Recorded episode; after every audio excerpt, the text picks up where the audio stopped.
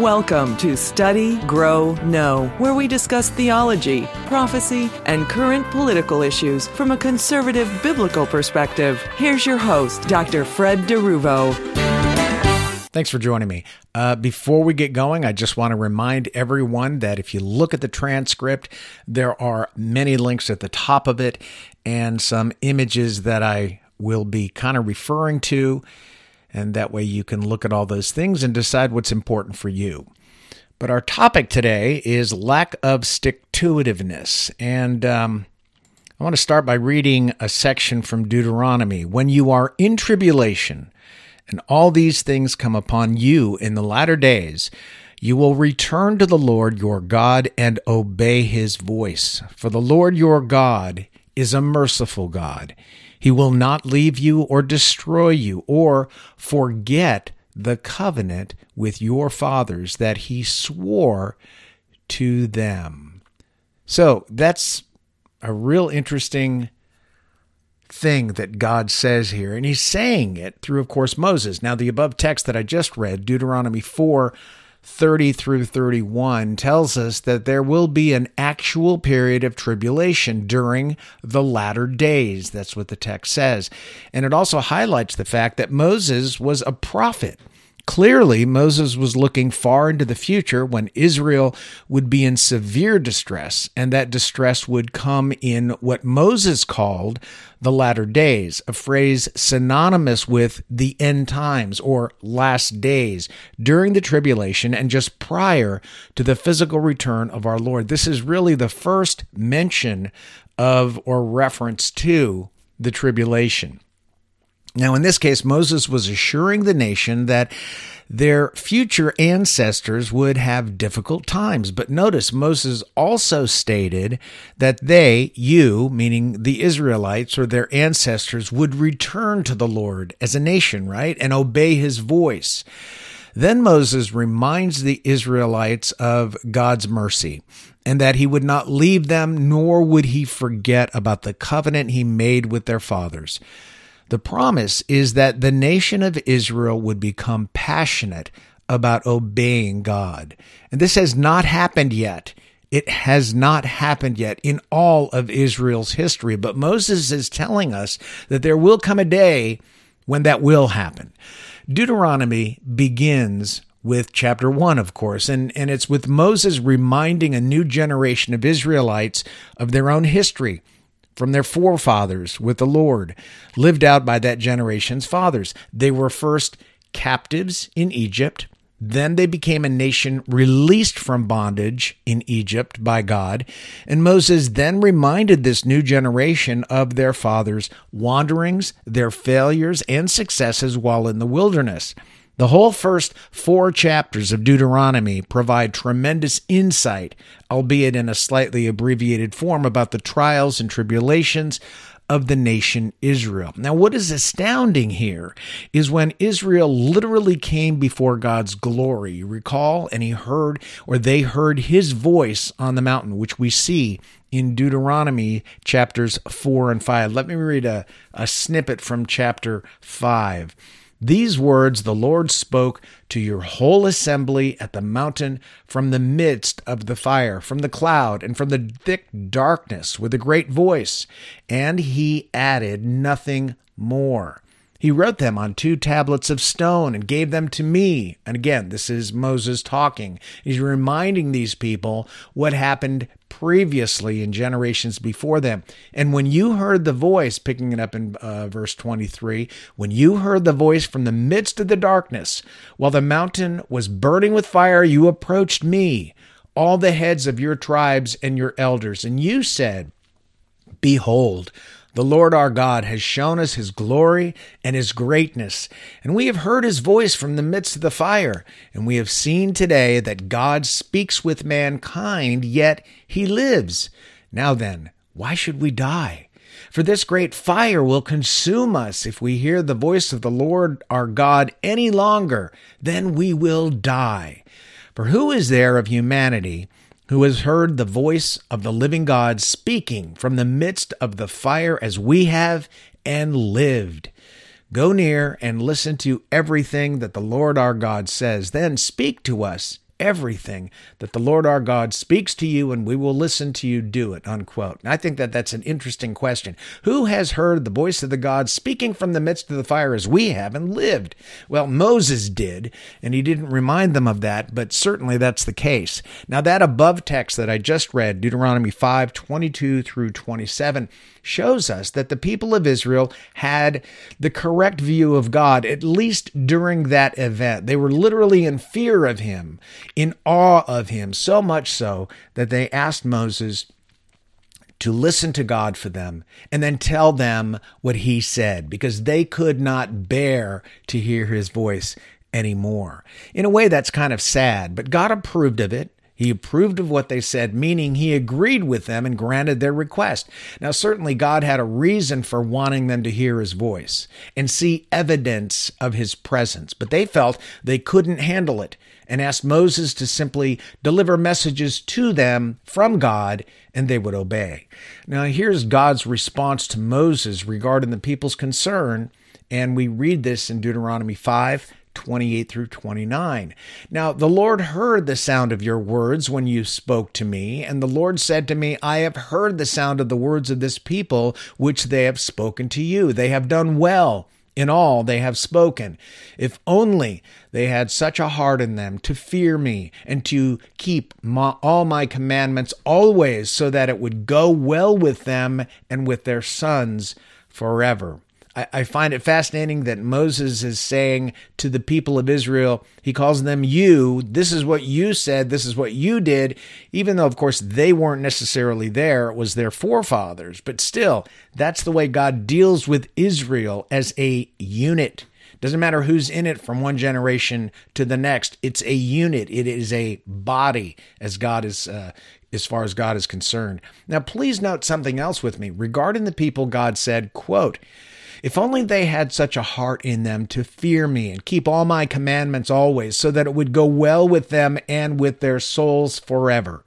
Clearly, the people of Israel feared God on that day with good reason. I mean, who wouldn't? Here's this mountain that they've gathered near, which was inexplicably burning with fire, and the people saw God's glory and heard his voice from the midst of the fire. And let's not even talk about all the rumblings and earthquake sounds and everything else they experienced. I can't imagine what God's voice sounds like. Can you? I mean, I imagine it being deep with tremendous character and depth, awe inspiring, in fact, but I could be way off. I don't think any actor has even come close to what God actually sounds like. And the whole sight, though, for Israel was enough to cause the fear to well up within those folks. And I'm sure if I had been there, I would have felt likely the same way. Now, this awareness can help create the proper fear of God that is needed to live a holy life. And I don't mean a fear that causes us to freeze from doing anything because we might do the wrong thing. I'm talking about a fear that keeps us on the straight and narrow because you want to do what is good and what is right. God's desire and by the way, this desire that he has for Israel will be fulfilled with the final remnant of Jewish believers who survive the tribulation and enter into the millennial kingdom. His desire is that the Israelites then, in the future, would have always the proper fear of God, always, so that they would live upright lives from their own desires because they want to and again, God is not talking about the fear that causes people to freeze up, not sure if they should go to the left or to the right or forward or backward. He is talking about a healthy fear of offending Him by doing wrong. Unfortunately, this fear that the Israelites had at the foot of the mountain wasn't going to last for the Israelites. And in very short order, Within the 40 days, while Moses was on the mountain talking with God, the Israelites abandoned their fear of the Lord and delved into sin, not only in likely sexual promiscuity, but in worshiping a golden calf that Aaron had made for them. This was Israel's continual cycle before the Lord. And quite frankly, I don't know if you feel the same way or if you understand it the same way, but it seems like many of us Christians tend to do the same thing. We're constantly going in and out of fellowship with God because of our sin. So the fear that they initially had of God was promptly ignored in favor of chasing after their own sinful desires. In other words, the fear they had for and of God was not the kind of fear that would undergird their lives properly so that they would always be thinking of ways to fulfill his will voluntarily instead of feeling as though they had to do it in order to avoid God's wrath and punishment. Instead, the fear they had was a fear of punishment and retribution. Here they were thinking, oh, we're going to die, we're going to die. Wait, turn it off. This is needed, obviously, to a degree when we first learn of God and His laws, isn't it? However, this type of fear should give way to a proper fear, which is a fear of offending God. And that's the fear that should always be increasing in the life of a Christian. Ask yourself right now Am I fearful of offending God? If you're not, then you need to do some soul searching. If you are, are you more fearful of offending God today than you were yesterday or the day before? Because we human beings are fallen creatures, some form of fear must continue to be a motivating factor in our lives. But it clearly must be the correct type of fear, right? I've talked about fearing the Lord many times in articles here, and I've preached on the subject as well. And there's a link in the transcript where you can go back and read some of those articles if you're interested.